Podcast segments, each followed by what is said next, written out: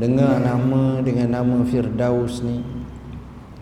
Maka pada malam ni saya nak ajak tuan-tuan untuk kita tafsirul Quran atau kita tengok sebahagian maknanya dan kita tengok khawatirnya daripada surah Al-Mu'minun ayat 1 sehingga ayat 11 فرمان الله تعالى أعوذ بالله من الشيطان الرجيم. بسم الله الرحمن الرحيم. قد أفلح المؤمنون الذين هم في صلاتهم خاشعون والذين هم عن اللغو معرضون والذين هم للزكاة فاعلون. والذين هم لفروجهم حافظون إلا على أزواجهم أو ما ملكت أيمانهم فإنهم غير ملومين. فمن ابتغى وراء ذلك فأولئك هم العادون. والذين هم لأماناتهم وعهدهم راعون. والذين هم على صلواتهم يحافظون. أولئك هم الوارثون الذين يرثون الفردوس هم فيها خالدون هم فيها خالدون صدق الله العظيم Tuan-tuan dan puan-puan yang dirahmati Allah Surah ini dikenali dengan nama Surah Mu'minun Orang-orang yang beriman Surah ini Allah mulakan dengan ayat Qad aflahal mu'minun. Sesungguhnya Berkemenanganlah Dan berjaya besarlah Orang-orang yang beriman.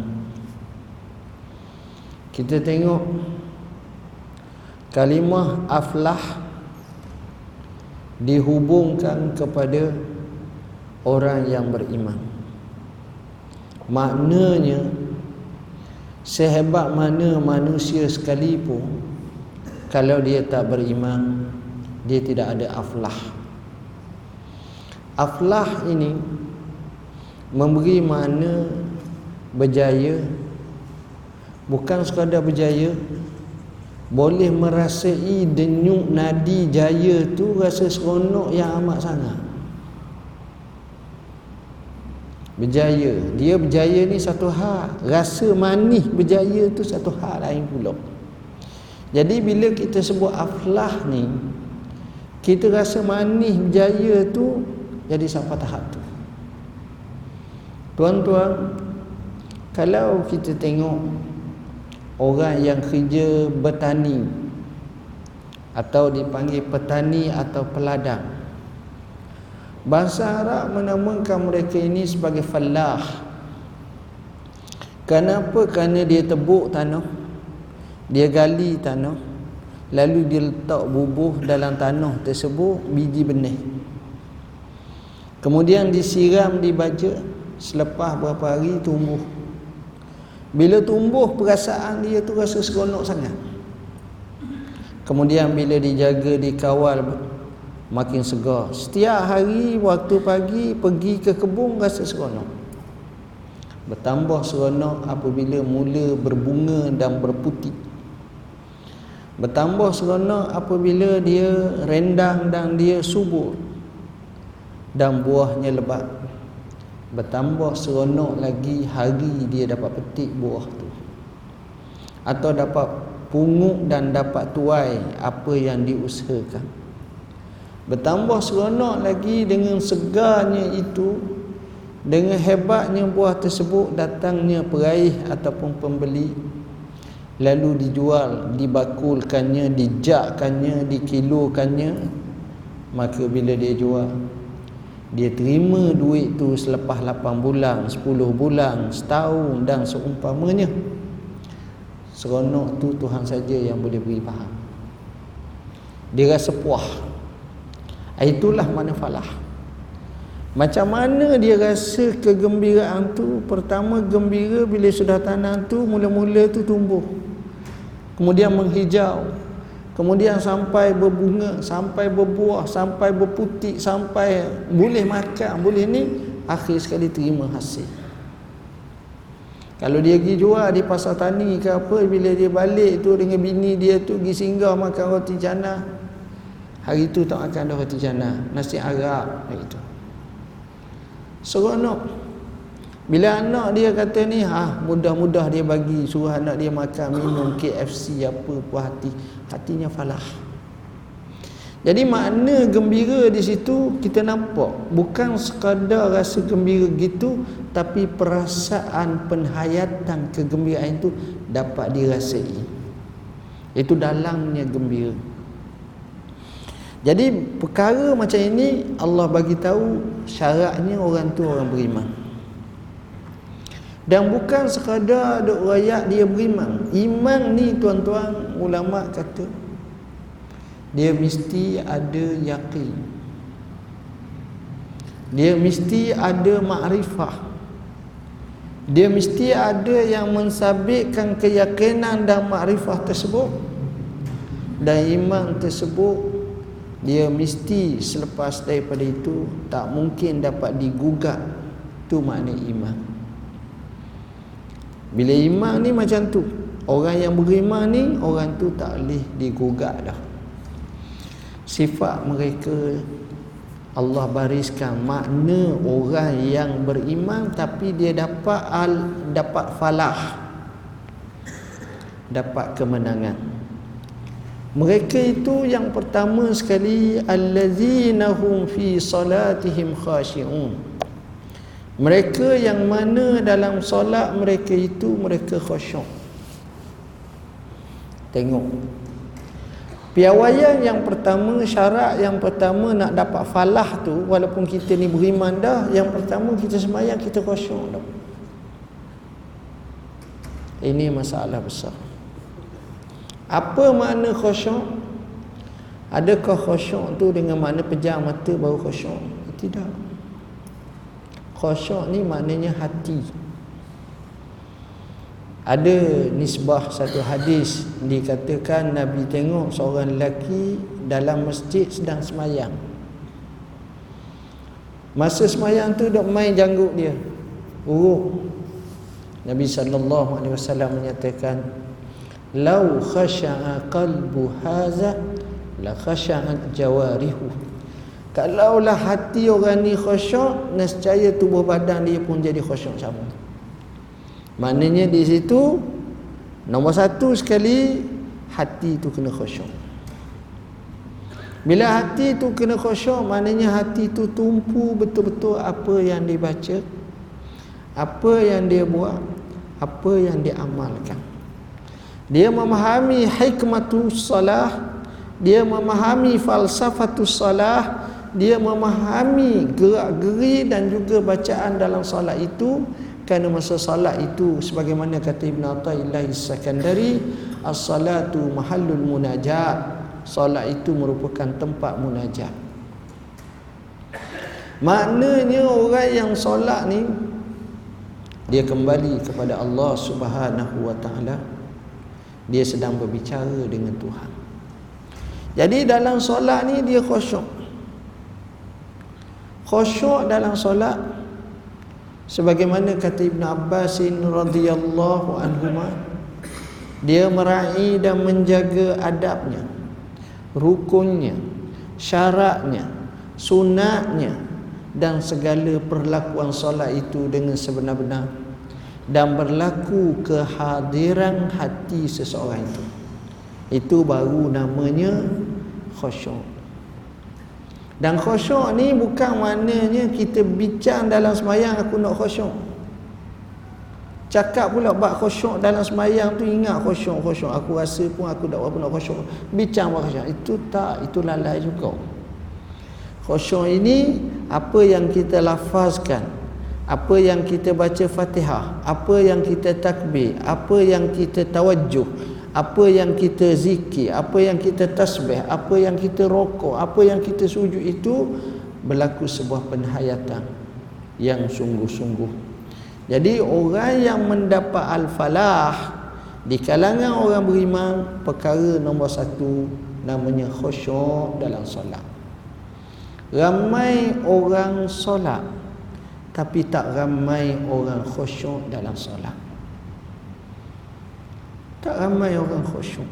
Tuan-tuan kalaulah Allah kurniakan pada kita khusyuk dalam semayang kita akan merasa manisnya solat. Bayangkan para sahabat radhiyallahu anhum mereka sembahyang mereka begitu asyik dalam solat. Sayyidina Umar ibn Al-Khattab dia bangkit malam dia sembahyang selepas Fatihah dia baca amma yatasaalu anin nabail azim. Setakat tu je ulang sampai ke pagi dalam keadaan air matanya bercucuran janggutnya basah. Sebab berlaku penhayatan dalam solat khusyuk dalam solat. Sayyidina Abu Bakar Siddiq radhiyallahu an dikatakan bila solat bagaimana gedahnya hatinya. Sentiasa macam menangis bergelegak hatinya menangis takutkan Allah Taala. Jadi orang ni adalah orang yang khusyuk dalam sembahyang. Hebat orang macam ni. Yang kedua wallazina hum anil lagwi muridun mereka yang menjauhkan daripada sebarang perbuatan dan juga perkataan yang lara yang tak ada guna ini menunjukkan betapa manusia dinilai kelebihan dia dalam episod hidup dia. Sama ada cakapannya atau perbuatannya mana banyak lara lalai atau yang manfaat yang maslahat. Kalau banyak lagak dan lalai Maknanya dia masih lagi Tidak berjaya. Maknanya dia ada masih lagi tempang. Kita bercakap. Nak tapis apa yang kita cakap Supaya akan dipahalakan Allah Dalam mizan hasanah kita. Ini pun satu cabaran. Allah subhanahu wa ta'ala sebut dalam surah Qaf ma yalfizu min qawlin illa ladaihi raqibun atid. Tidaklah seorang tu berlafaz melainkan adanya raqib dan atid Allah Subhanahu wa taala sebut yalfizu. Ulama menyatakan Allah Subhanahu wa taala tak sebut yatalaffazu apa beza antara yalfizu dengan yatalaffazu tidak yang berlafaz. Hak ni tak berlafaz juga. Sebahagian ulama kata kalau ia talaffazu dia lafaz dia fikir dia renung dia makrifah apa yang dia cakap biar benar tapi bila sebut yalfizu ni cakap membuah bahan gambang tak kira apa semua kali ni uh, semuanya akan ditulis oleh Tuhan. Mana betapa detailnya betapa tepatnya audit Tuhan semua sekali dia tulis. Dan ini diperkuatkan lagi dalam surah kahfi yughadiru saghiratan wala kabiratan illa ahsaha wa wajadu ma amilu hadira wala yazlimu rabbuka ahada. Tidaklah seorang itu dia buat sesuatu perkara sama ada besar atau kecil. Kecuali dia akan nampak benda tersebut terpampang di hadapannya pada hari akhirat kelak. Di mana Allah Tuhannya tidak menzalimi kepada seorang pun. Jadi di situ kita kena tengok perkara yang lara. Jauhkan daripada perkara yang lara. Daripada perkara yang tak memberi manfaat dalam hidup kita. Jadi rugi. Kalau banyak sangat yang lara ni apa benda kita nak dapat? Kita mesti buang yang lara. Tengok perkara yang lara. Tengok kemudian tapis jangan ada lara banyak sangat. Wallazina hum lizzakati fa'ilu mereka yang bagi zakat mereka laksanakan. Tengok orang macam ni dia tunaikan zakat. Rupa-rupanya menunaikan zakat boleh membawa kepada falah. Banyak orang bila dia berzakat kita tengok Zakat-zakat sendiri pun maknanya subur. Harta tu jadi subur. Subur macam mana? Kita bagi orang? sepatutnya kurang jawab dia tidak. Bila zakat ni segala hak-hak harta ni kita dapat settle dapat selesaikan. Tanggungjawab sosial kita selesai. Tanggungjawab kepada Tuhan kita selesai. Dan zakat ini menyebabkan ada unsur di sebalik zakat itu dengan mana barakah. Rupa-rupanya dalam hidup kita ni kita nak barakatul hayah berkat kehidupan. Harta dia berkat masa dia berkat pekerjaan dia berkat kehidupan dia berkat makanan dia berkat semua dia nak berkat jadi salah satu daripada cara capaiannya ialah dengan kita berzakat. Memaknakan orang yang tak bayar zakat jawab dia tidak ada keberkatan. Bila tak ada keberkatan jawabnya dia tidak akan dapat apa yang dipanggil sebagai manfaat, apa yang dipanggil sebagai kejayaan dan kecemerlangan dalam hidup. Falah dalam hidup tak ada Justru jangan abaikan masalah zakat. والذين هم لفروجهم حافظون إلا على أزواجهم أو ما ملكت أيمانهم فإنهم غير ملومين فمن ابتغى وراء ذلك فأولئك هم العادون Tiga ayat ini Allah kisahkan berkenaan dengan kemaluan yang lain guna sayap-sayap je. Tapi bab kemaluan ni tiga ayat dan mereka tentang kemaluan mereka itu mereka menjaga. Jaga kemaluan ni tuan-tuan ni penting. Kata Nabi sallallahu alaihi wasallam dalam sebuah hadis man yadmal lima baina lahyaihi wa ma baina fakhizaihi adman lahul jannah.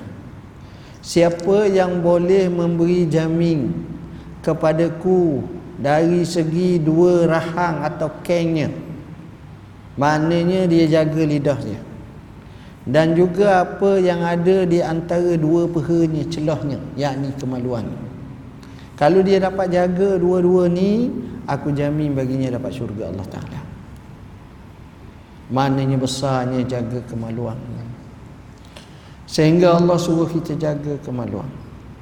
Kecuali terhadap isteri kita Suami kita Atau orang yang kita milikinya yakni hamba Maka ketika itu tidak dicela. Kerana manusia Allah sifatkan lelaki nak kepada perempuan. Yang perempuan nak kepada lelaki. Wa khalaqnakum azwajan kami ciptakan kamu berpasang-pasangan. Jadi pasang-pasangan ni maknanya lelaki dengan perempuan bukan lelaki dengan lelaki. Lelaki dengan lelaki jadi jadi apa? Songsang dan ini dipanggil yang ini kita tak dibenarkan dalam Islam Perempuan dengan perempuan sah. Ini bukan lagi fitrah, ini luar fitrah. Ada seorang Jerman tuan-tuan. Saya baca hari ini. Di Jerman diluluskan satu undang-undang baru lelaki boleh menikah lelaki. Bodoh benda. Bodoh benda. Nama orang lelaki tu Nama dia bodoh benda. Nama dia B-O-D-O Kemudian M-E-N-D-E Benda Bodoh benda. Dia nikah dengan seorang lelaki Namanya Carrie Jadi nikah bodoh benda Bodoh benda nikah Bodoh benda Orang kita bodoh benda ni lain. Lelaki sama lelaki.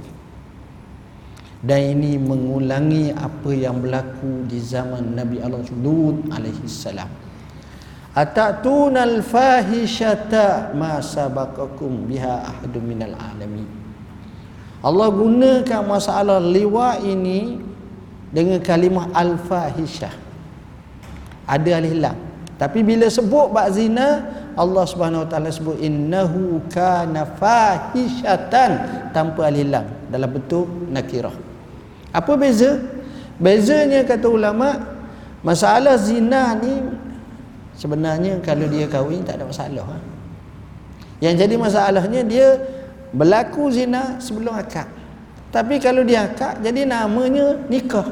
Ini nikah sah lah tak apalah. Ha, itu bezanya. Jadi dalam Islam kena ada macam tu. Jadi tak boleh.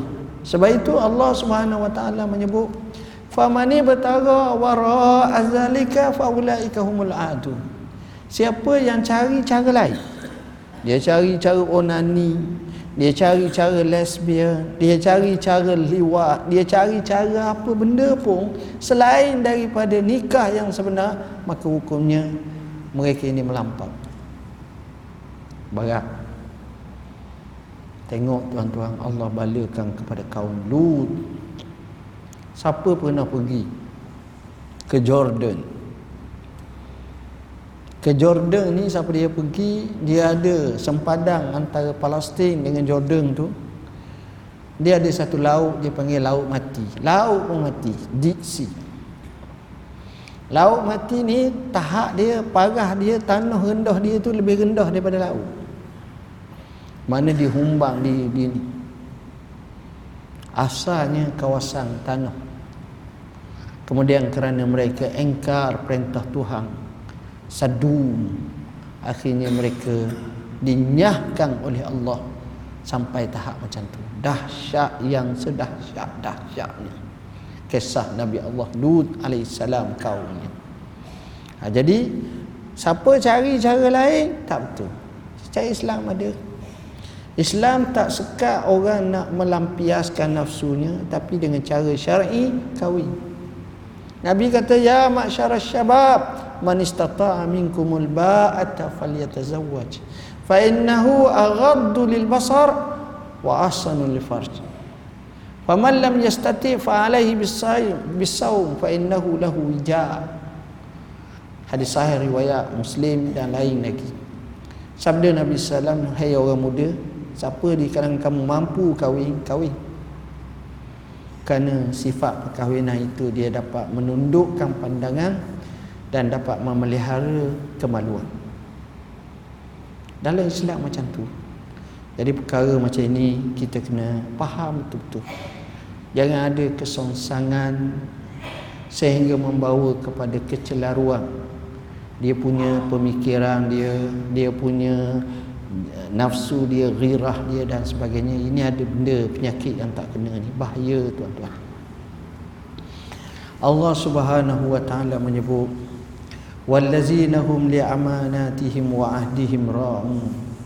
Mereka yang berkenaan dengan perkara amanah itu mereka memelihara dengan betul-betul.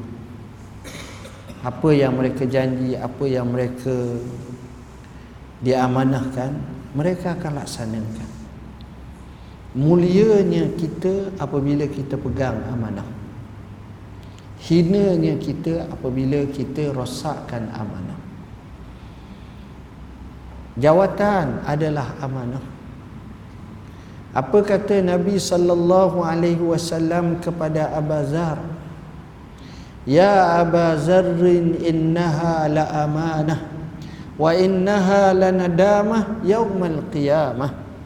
Wahai abazar jawatan ini merupakan amanah dan ia adalah amat sesal pada hari kiamat kelak. Eh kita kena jaga amanah ni. Kita kena jaga amanah ni. Kita jangan jadikan amanah ini dalam keadaan pincang. Tanda akhir zaman sedikitnya orang yang amanah ramainya orang khianat.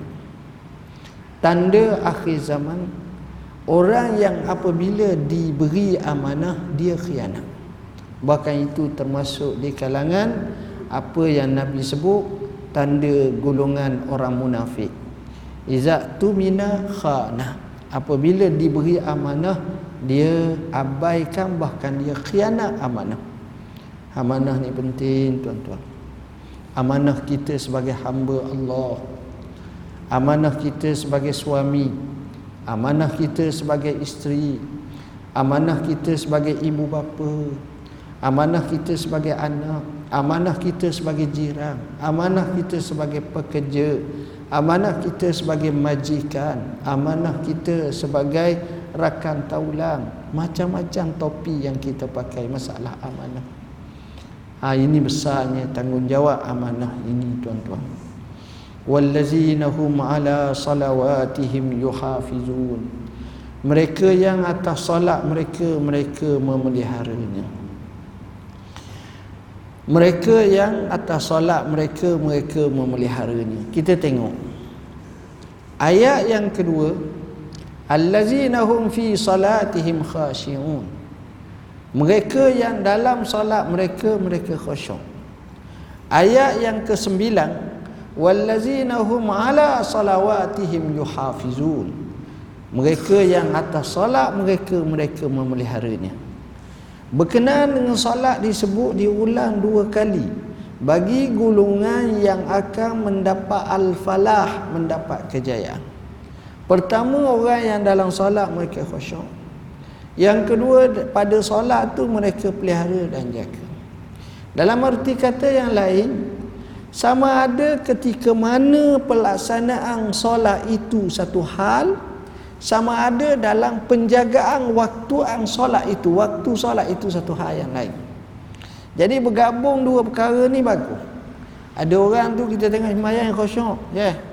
sembahyang Allah. Tapi dia tak jaga. Kadang-kadang sembahyang asar kena setengah. Masa sembahyang molek lah. Tak lagi. Dia nak sembahyang asar tu masuk waktu ke 4 lebih 4 setengah ke 4 kurang sikit lagi ke waktu ah tu baru comel. Jadi dua-dua ni kena penting sebab itu dalam hadis yang sahih yang diriwayatkan oleh Abdullah bin Mas'ud bila mana ditanya Rasulullah SAW apakah amalan yang paling afdal? Nabi SAW menyebut salah satunya as-salatu ala waktiha. Salat atas waktunya.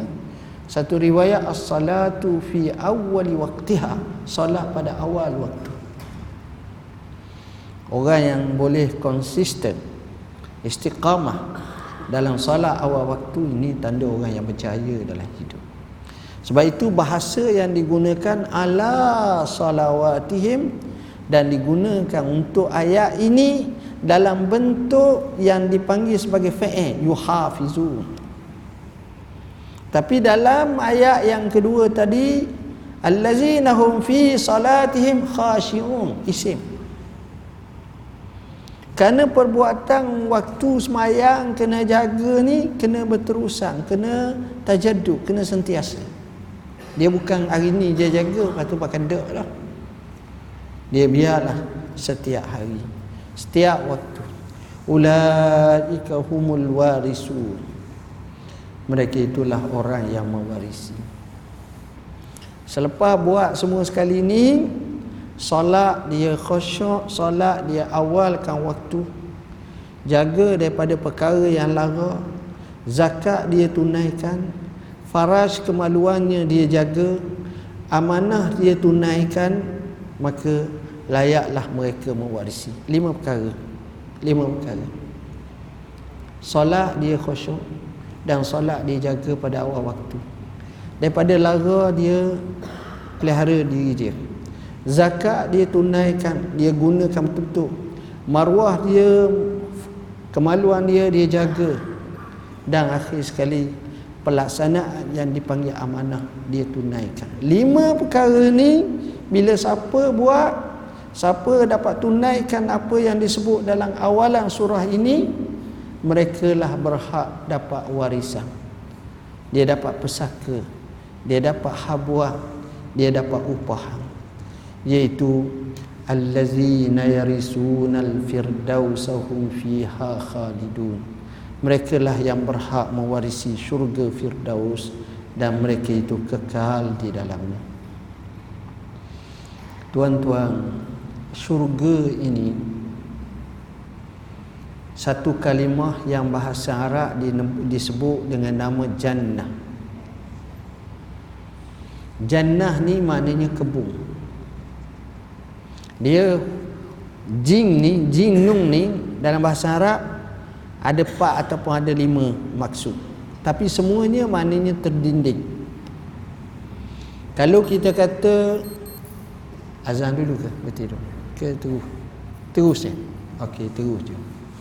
Terus pun tak lama tak saya tak akan seramah sampai 4 jam tuan-tuan. Insyaallah lepas setengah kita berhenti lah. Saya daripada pagi tadi lagi. Tuan-tuan hurufnya jin jinum pertama kalau kita kata malam. Malam dalam bahasa Arab falamma janna alaihi lail janna. Maknanya gelap bila gelap kita tak nampak orang. Yang terlindunglah tu. Kepada jin. Jin pun disebut jinnah. Jin. Surah al-jin. Jin ni kenapa? Sebab kita tak nampak dia. Kalau kita nampak orang nak panggil jin dah tak nampak Orang gila. Orang gila dipanggil majnun, junun. Sebab akal dia tak ada. Jadi tak nampak akal. Jadi tindakan dia lain. Begitu juga penyangga, penyangga. Penyangga ni yang kita duduk duduk duduk duduk belawang ni ni juga dipanggil sebagai apa ni mijannah. Ha, ini pun Kenapa? Kerana orang tak nampak sebelakang tu tak boleh kena dan sebagainya. Termasuk juga syurga. Syurga ni dia panggil jannah. Kenapa? Jannah ni mana kebun. Kebun ni sebab bila orang duduk dalam kebun, pokok ada semua orang tak nampak. Ah, itu asalnya. Baik. Tuan-tuan bayangkan bahawa di sini disebut tentang kebun. Kenapa orang buat baik dia dapat masuk kebun? Sebab fitrah semula jadi manusia tepat yang paling seronok dia duduk dalam kebun. Hak ni kita dah api. Seronok. Kalau tuan-tuan tengok orang kaya, betul-betul kaya, dia ada kebun. Dia ada kebun. Biasanya macam tu. Kalau dia tak ada pun dia pergi kebun orang ke apa ke sebab kebun ni lain.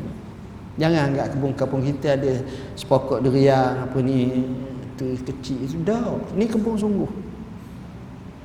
Sebab kebun ni akan menyebabkan ni. Yang kebun ni tuan-tuan kalau seronok ni macam mana? Satu hari sahabat-sahabat Nabi lah ditanya cita-cita masing-masing. Sedap kadang-kadang kita kaya ni maknanya berfantasi seronok. Seorang sahabat tu kata, saya dah bercita-cita kalau boleh saya ada satu kebun. Kebun tu pula ada anak sungai. Ada anak sungai. Jangan bapak sungai, bapak sungai takut lemah, lemah, lemah pula dalamnya. Ini ni anak sungai. Air pula bersih, boleh minum air kan seronok. Saya terbaca dalam satu maklumat cerita tentang rumah orang yang terkaya di dunia namanya Bill Gates. Rumah dia besar tuan-tuan. Kata silap dapur saja ada lapan. Kita satu je tau jadi lapan dapur. Mana situ dapur ada ada banyak dapur lah lagi tak se. Ialah duit banyak sangat. Dan rumah dia belakang tu pula dia ada kebun. Kemudian ada alur sungai. Dalam alur sungai tu banyak ikan salmon Ikan salmon kalau kita beli hak ni saja sekeping saja 13 riyal, 20 riyal sebagai contoh ni. Itu baru sekeping dia ikan, beratah ikan. Baru ikan. Ha, tengok. Apa yang saya nak sebut tu cara tu. Orang besar dia ada kebun. Sebab bila kebun ni dia release tension. Kita tengok kadang-kadang orang tu penat pergi kebun dia ada kambing 14 ekor dia ada pula sarang ikan keli. Dia pula bela pula angsa 14 ekor juga. Dia pula ada pula ayah kapung pula organik boleh 45 ekor. Dia ada pula ni. Dia duduk senyum duduk dalam kebun. Boleh boleh sembelih ayam, boleh boleh golek kambing. Dia ajak kawan makan. Kawan kata Allah, mau ajak lagi lah aku seronok sangat makan. Sifat manusia kebun. Sementara kalau ada buah-buah, oh, buah. Orang Arab zaman dulu zaman Nabi zaman Nabi ni tuan-tuan fahamlah kalau Mekah tu memang jenis kering garing tak ada apa satu. Orang panggil fi wadin ghairi zi zar'in. Lembah yang kering kontang. Tapi karamah Tuhan untuk Mekah segala mak nenek buah ada di Mekah. Buah anggur ada. Buah petai ada apa dia pun pergi Mekah pun nak minta petai ada. Kadang-kadang buah pelik-pelik ada. Ini berkat doa Nabi Allah Ibrahim. Cuma zaman dulu zaman sahabat selalu cerita kalau sebut tentang bumi Jordan. Bumi Syam disebut Kajinani Aradin Urdun. Seperti kebun-kebun di Jordan. Jordan ni subuh. Syria lagi subuh. Kawasan Mediterranean. Tuan-tuan bayang, saya pernah belajar di Syria. Pernahlah sekejap. Syria ni tuan-tuan, buah anggur dia besar ibu kaki jari saya mula sampai tu sahabat pergi jamu anggur kejut saya baiknya sahabat apa jamu anggur rupa-rupanya 15 sen sekilo la ilaha illallah. Mahal bisa anggur macam-macam jenis. Murah. Masa itulah sekarang ni tak lilah mahal sebab perang. So-so satu tempat tu kadang-kadang kita pergi tu kita boleh buat buat tangan kita macam kena gari ni ni kita makan anggur gitu jangan mulut. Lebaknya banyaknya tengok jadi boleh bayangkan bila Nabi sebut syurga bila Allah sebut syurga dengan tanaman dengan buah-buahan yang segar yang ni ni manusia puas hati manusia puas hati kebun ni memang orang tak akan jadi masalah kan duduk dalam kebun lebih-lebih lagi kita tengok kita puas hati kebun tu. Dengan cantiknya, dengan buah-buahan yang rendangnya, ya Allah. Ini dia. Jadi itulah gambaran syurga. Cuma syurga ni pelik. Sebab dia made in Tuhan. Maksudnya Tuhan buat, bukan manusia buat. Jannatin tajri min tahtihal anhar. Berjalan mengalir di bawahnya sungai. Mana seolah-olah macam kita terapung kita. Tu tak boleh nak bayang.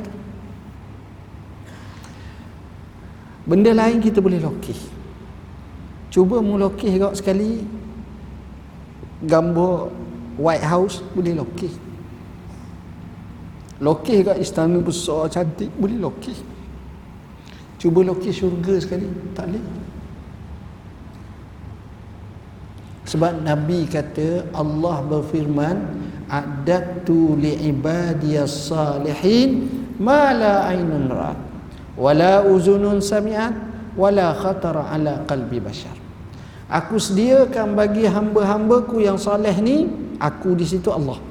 Allah kata dalam hadis kursi aku sediakan bagi hamba-hambaku yang saleh ni syurga tu sifatnya tak pernah dilihat oleh mata. Siapa dia pernah tengok benda yang pelik-pelik yang comel-comel yang lawa-lawa yang hebat-hebat? Syurga jauh lagi. Tak pernah didengar di telinga. Dengar apa hak sedap kita dengar. Suara apa hak sedap? Syurga jauh lagi dan yang peliknya apa yang terlintas dek hati hati kita terlintas ni oh hebatnya gini aku nak gambarkan begini-begini dalam syurga lain sebab itu syurga ni sifatnya indah rupa daripada khabar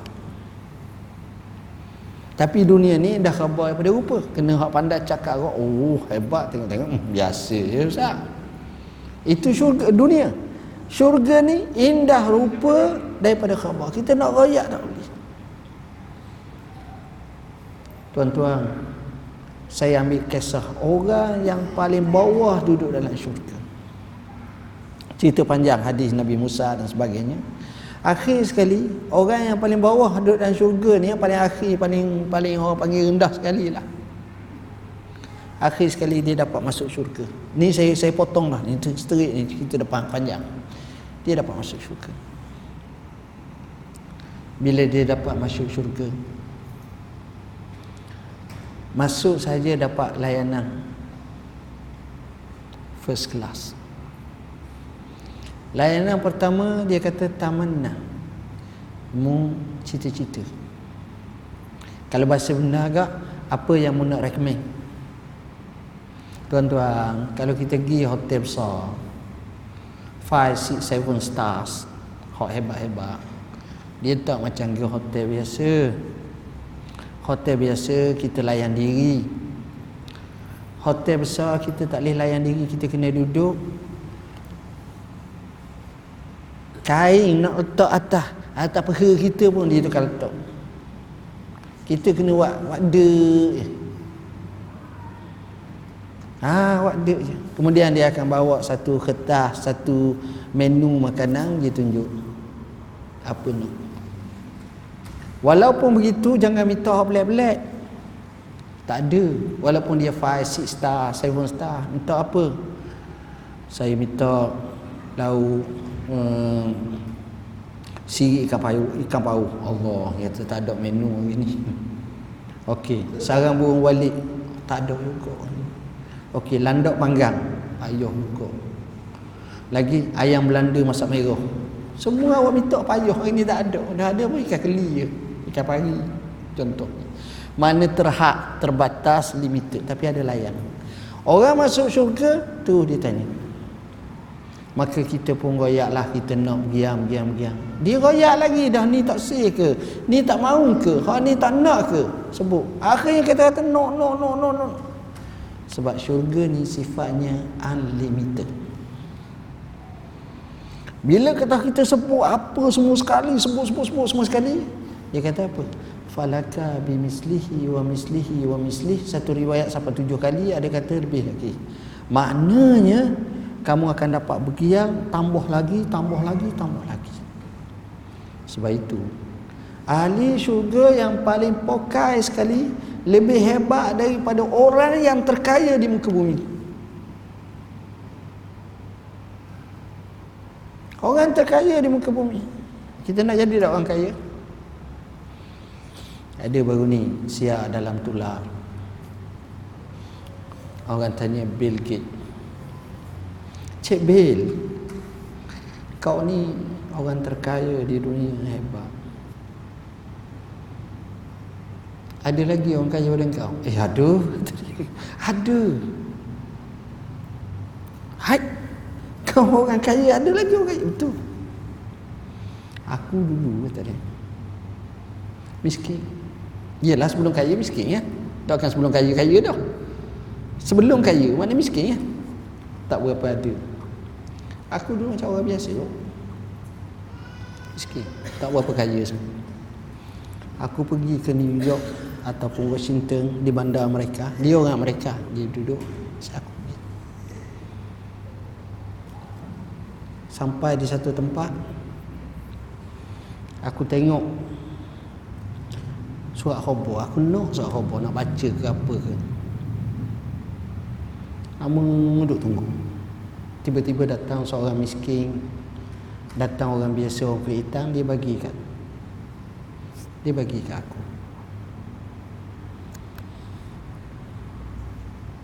Aku pun ambil. Setahun ke berapa kemudian aku datang sekali lagi. Nak jadi cerita aku nak juga orang yang sama oh kulit hitam tu bagi bagi dia so dia pun macam Lepas dia tu dia nega nega nega akhirnya dia jadi orang yang terkaya di dunia. Bill Gates. Bila jadi orang terkaya di dunia apa dia buat? Dia teringat orang yang pergi suat khabar tu nak balas. Tolong dia. Orang kata seria sama ataupun seria 2 3 ringgit tu. Dia pergi. Dia cari selepas hampir 18 tahun. Cari punya cari dia temu orang tu. Dia pun ajak orang tu duduk. Dia tanya kau tahu tak aku siapa? Tak tahu. Ceritalah aku sekarang ni kaya. Alhamdulillah. Ada kaya lah hebat aku ni kaya sangat. Jadi aku nak balas jasa mu dulu. Aku ingat lagi. Ketika tu aku teruk benar kau bagi aku surat khabar makan sikit ke apa ke? Aku nak balas minta lah apa mu nak minta. Hai kita kan dapat tahu orang tu tak tahu tuan-tuan. Minta. Jawab orang ni kamu tak boleh balas jasa aku